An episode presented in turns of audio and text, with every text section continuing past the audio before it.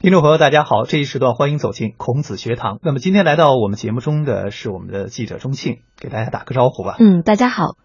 钟庆，我们在昨天的节目里呢，和大家分享了你这次世界遗产日呃的四川之行，尤其是羌族文化之行。那么在昨天的是的节目中，我们说的是如花的羌绣。那其实呢，羌绣可以说羌族人生活艺术中的一部分。我非常关注一点，就是羌族人生活那个聚居的大环境。因为当时在这个地震之后呢，我们做过一期关于羌族文化特别节目。那么很多曾经在北川、汶川居住过的人呢，他们就来到我们的节目中，说了他们对这种呃他们那个故乡的那份担心。当时提到了一点很重要的一点，就是说羌寨是非常有特色的，但是在地震之后呢，对那些古老的羌寨，对那些有特色的碉楼，是不是会造成很大的损毁？那么一年之后。你去，你了解的，你深入羌寨看到的是什么呢？嗯，其实这也是我最关心的，因为羌族碉楼与村寨呢，目前已经是被列入了《中国申报》世界文化遗产预备的名单。它不单是全国重点文物保护单位，又是著名的旅游风景区。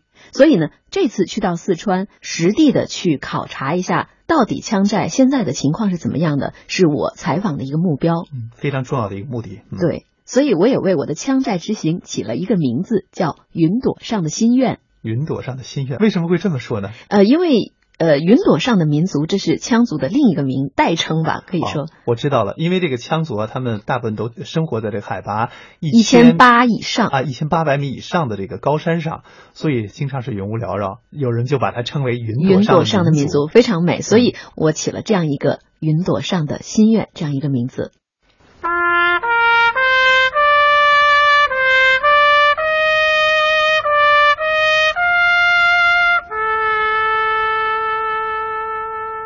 五幺二汶川地震后，震区文化遗产的保护引起了全球关注。如今一年过去，当地民族文化能否薪火相传？云朵上的村庄是否仍有笛声回荡？学堂记者深入四川灾区，带您探访文化遗产最前线。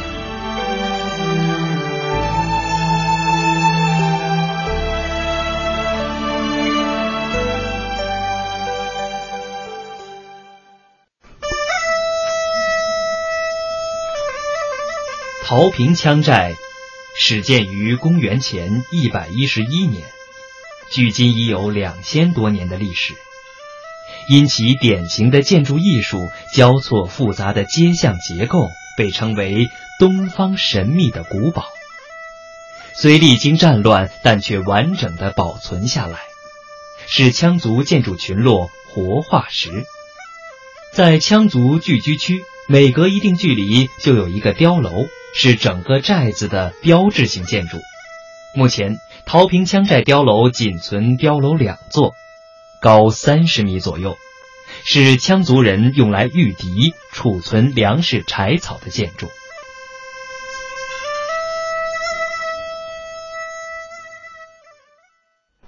这个大姐你好，这个地方叫什么地方啊？请这问叫飞沙关，飞沙关是属于哪个县啊？是汶川县嘛？汶川县啊。嗯，桃坪离这还有多远？也就几十公里。几十公里。嗯，咱们地震的时候这里影响大吗？这里很大的影响。前面那些山、那些滑坡是地震的时候滑下嗯来的吗？哎，对，昨天晚上都地嗯震有一个床一直的波动，床一直在动。对，哦所以还是很吓人的。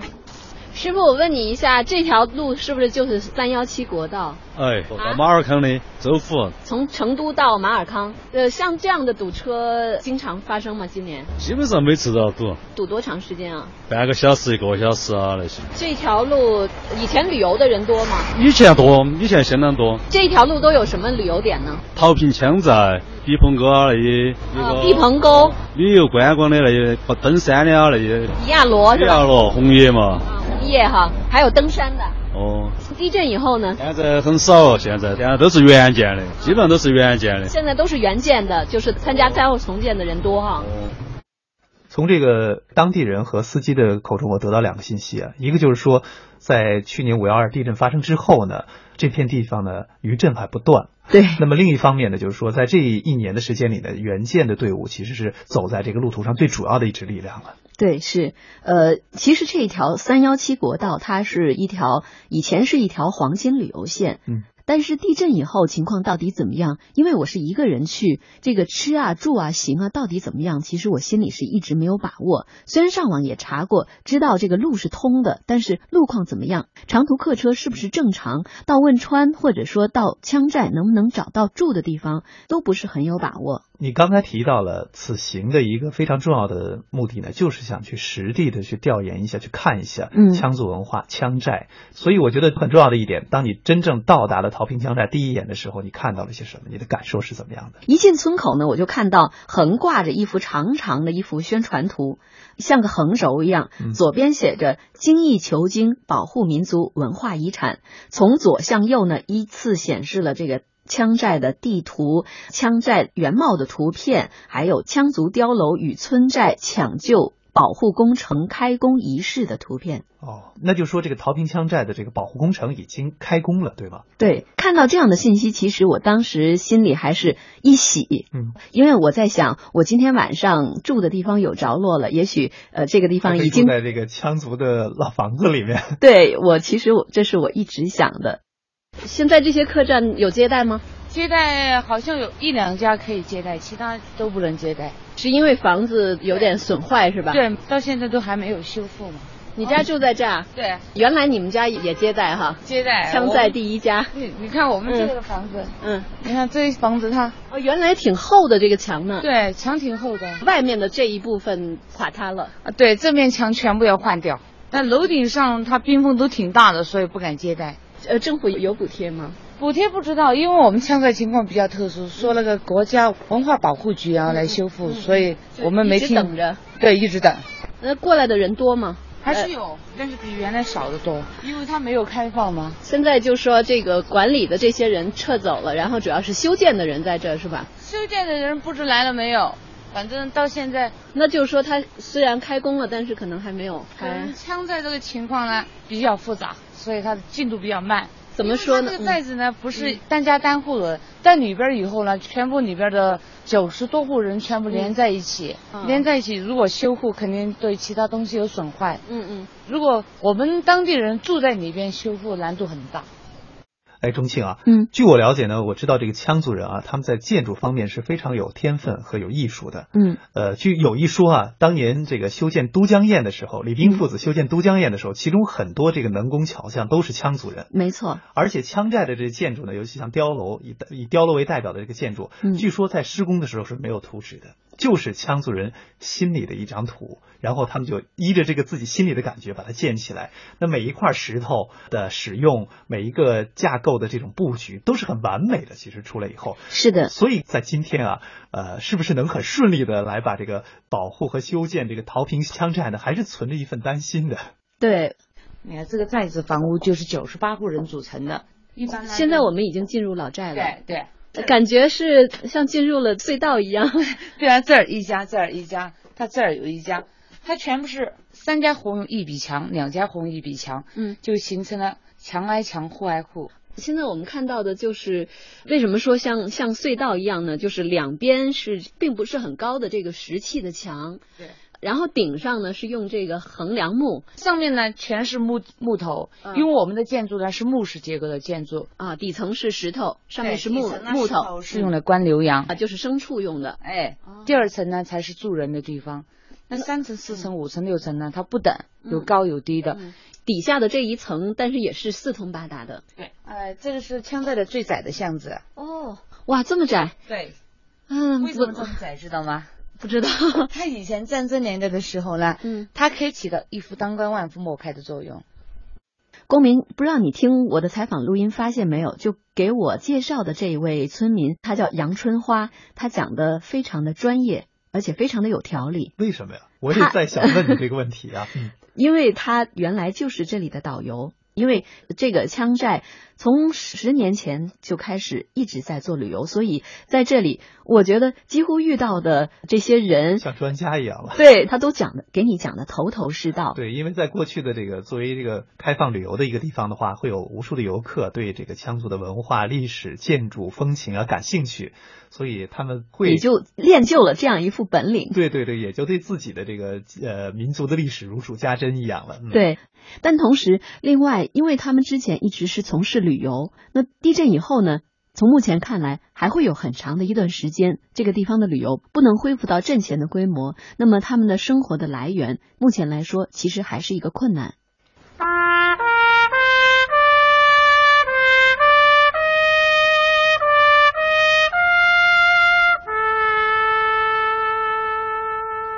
五幺二汶川地震后，震区文化遗产的保护引起了全球关注。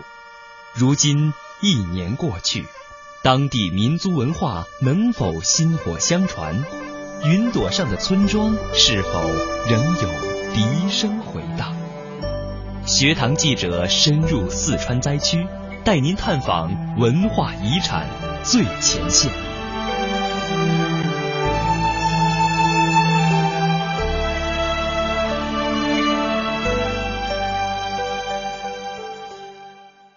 我们羌寨的古建筑主要是几个特点嘛，嗯一个呢就是古碉楼、巷道里边的四通八达，嗯还有我们的地下水网，嗯几大特色。嗯那么刚才的水网呢，那儿有一个出口，嗯从这儿进来以后呢，它是水网一分为二，二分为嗯四，四分为八，分别进入每个巷道的路下面。哦。哎，进入每个那现在我们只要踩踩个底下下，面可能就是这个水网。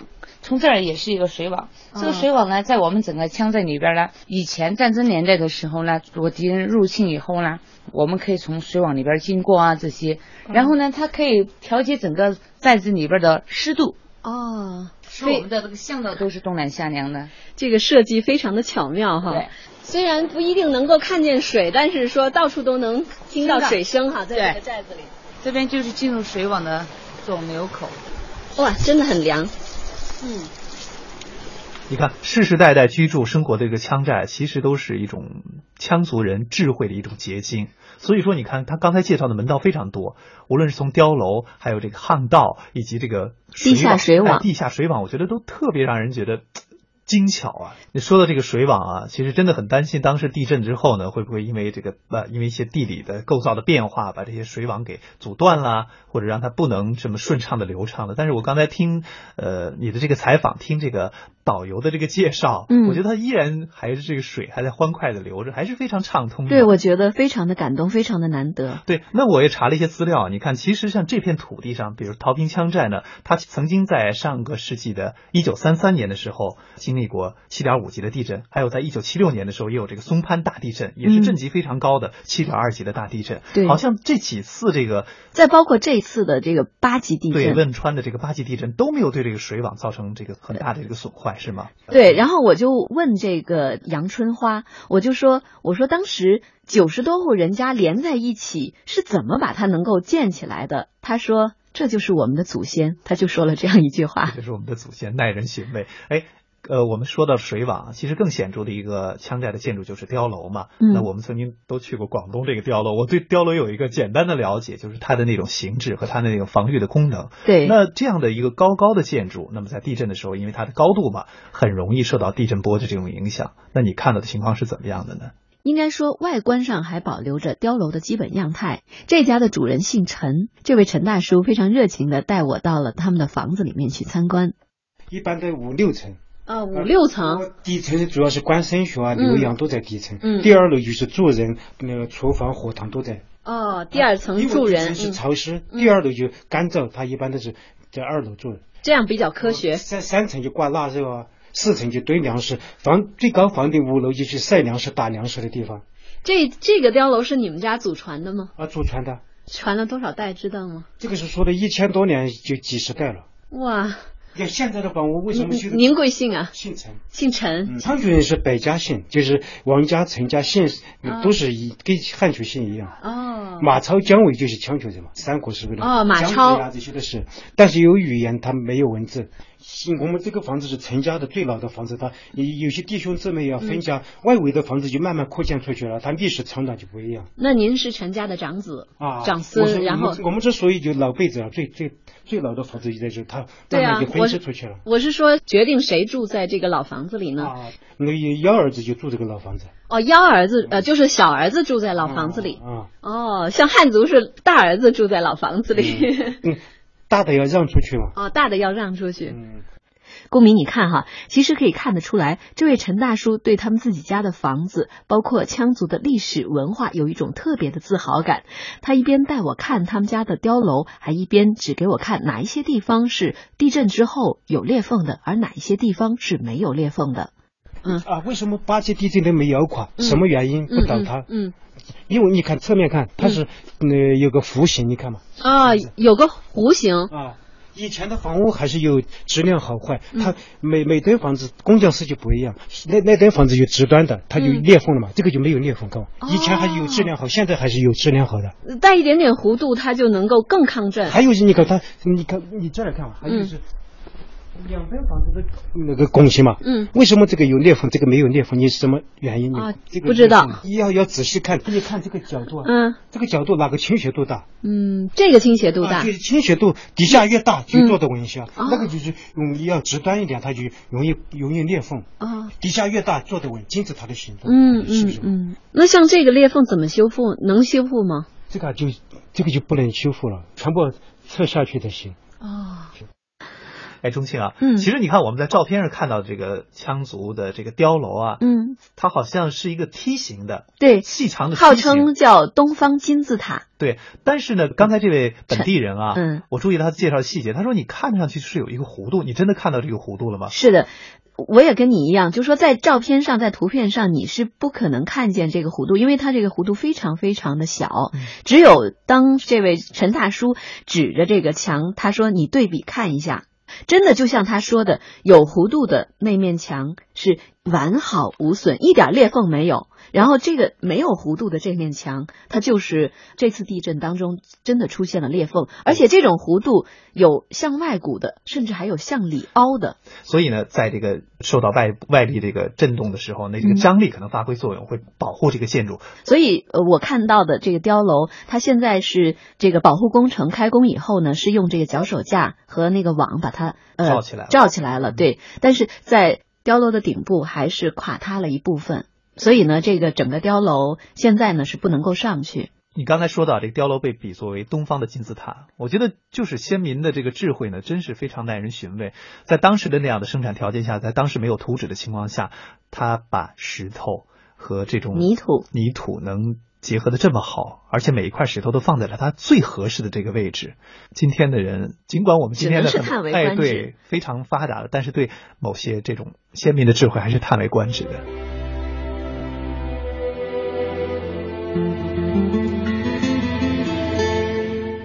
公民，你看哈，嗯我去到的桃坪羌寨其实只是四川地震区域的一个代表，嗯在四川西北部一带呢，还有很多具有羌族、藏族历史文化的这种建筑群，他们在地震中受损的情况都不一样。比如说，有着“千雕之国”美称的丹巴藏族村寨，嗯，这是在四川甘孜那一带。对对对，那里的几十座碉楼，据说百分之九十五以上没有受损，对这是好消息哈。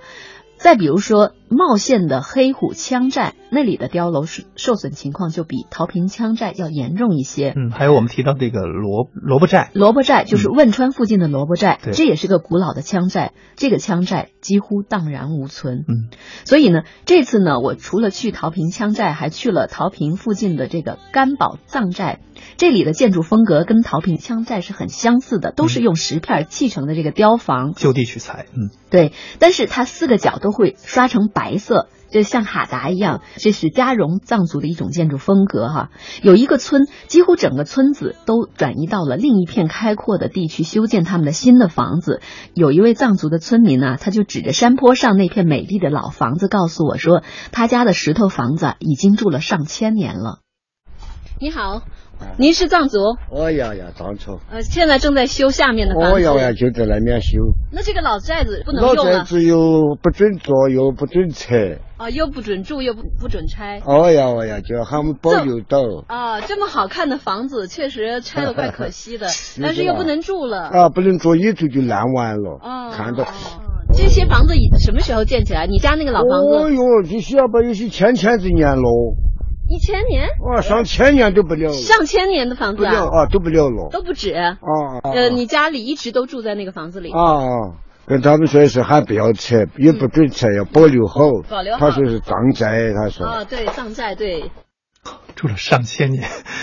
我觉得不只是一个人的居所了，而且是这个家族或者说这个这个种族的他们的一个灵魂所在了。对，嗯，不让拆也不让住。让我理解呢，这个不让拆是保护，不让住呢是为了这个安全。这些古老的藏寨、羌寨，我想不仅是历史留给我们的一个珍贵的遗产，而且呢，更是这个古老文明延续的一个血脉。所以呢，对它的保护，怎么样去保护，更是牵动我们的心。嗯，同时我们也可以看到哈，根据情况的不同，政府部门采取的措施也不一样，比如说补贴的方式，比如说修复的方式都不一样。所以呢，我所遇到的这些人，虽然他们最经常跟我说的一句话就是“好恼火”，哦四川话，四川话好就恼火是 对对，就是很恼火的意思，就说他们遇到很多困难，尽管他们很恼火，但是他们一直在说啊，如果说没有政府的话，我们是不可能能够像现在这个样子，所以呢，他们的态度还是很积极的。感谢明月照亮了夜空，感谢朝霞碰触的黎明，感谢春光融化了明月，感谢大地哺育了生灵，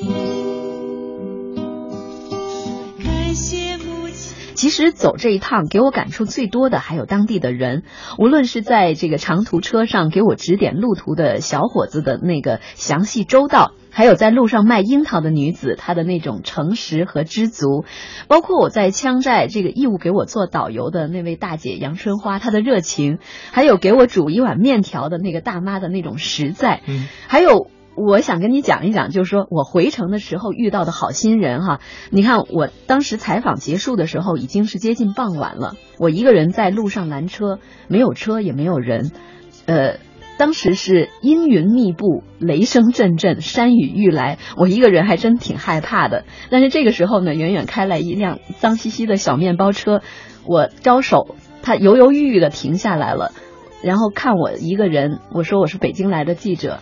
他们把我带上来，我我本来只打算就是说到汶川去找个住的地方，然后第二天再找车回成都，但是他们居然把你连送到了夜成都把我捎回了成都。哦，对，其实真的是，我觉得在旅途上行走啊，真的是感动的时候是多于你遇到的这个困难，或者说遇到困难的时候，往往会因为这样的元素呢而嘖化解掉了。嗯、，对，就是有一个四川的朋友听完我的讲述，他给我总结了一句话，他说。我们在四川都没有像你这样一路独行去灾区。他说，但是你这一路的故事就像是一条环环相扣的美好的链。其实呢，我们的文化遗产的传承呢，也是一个环环相扣的美好的链。那我们今天，我们这些人呢，就在打造今天的这个环节。呃，看似艰难，其实也真的很艰难。但是呢，我想呢，这就是一个民族的文化，中华五千年的文化，它经历很多磨难，它不被这种磨难打垮。依然能保持。对对他依然能站起来，他能保持那种乐观的对未来生活的一份憧憬，我觉得这是最难得的，这也是这次，呃，我相信是你这次旅途经常能感受到的。这也是就是说支撑我说为什么现在资讯应该说还是比较发达，所了解的信息也是还是很多，但是我为什么还要还要执走意下去去要走一趟对，的原因？一次难得的旅程，让你看到了很多真实的，自己感受到这个羌族文化的这个现状和情况。那么今天的这个行程啊，钟庆和我们分享了去桃坪羌寨，通过他的亲身感受、亲眼观察，那么跟我们分享了羌族建筑艺术的这种精妙、它的美，以及它目前面临的一个现状。那么非物质文化遗产节的四川之行还在继续，明天的同一时间依然做客我们的孔子学堂，要和大家分享些什么呢？羌笛何须怨杨柳，春风不度玉门关。好，明天是我比较喜欢和熟悉的一个领域，那么我们跟听众朋友相约在明天的同一时间再会。再会。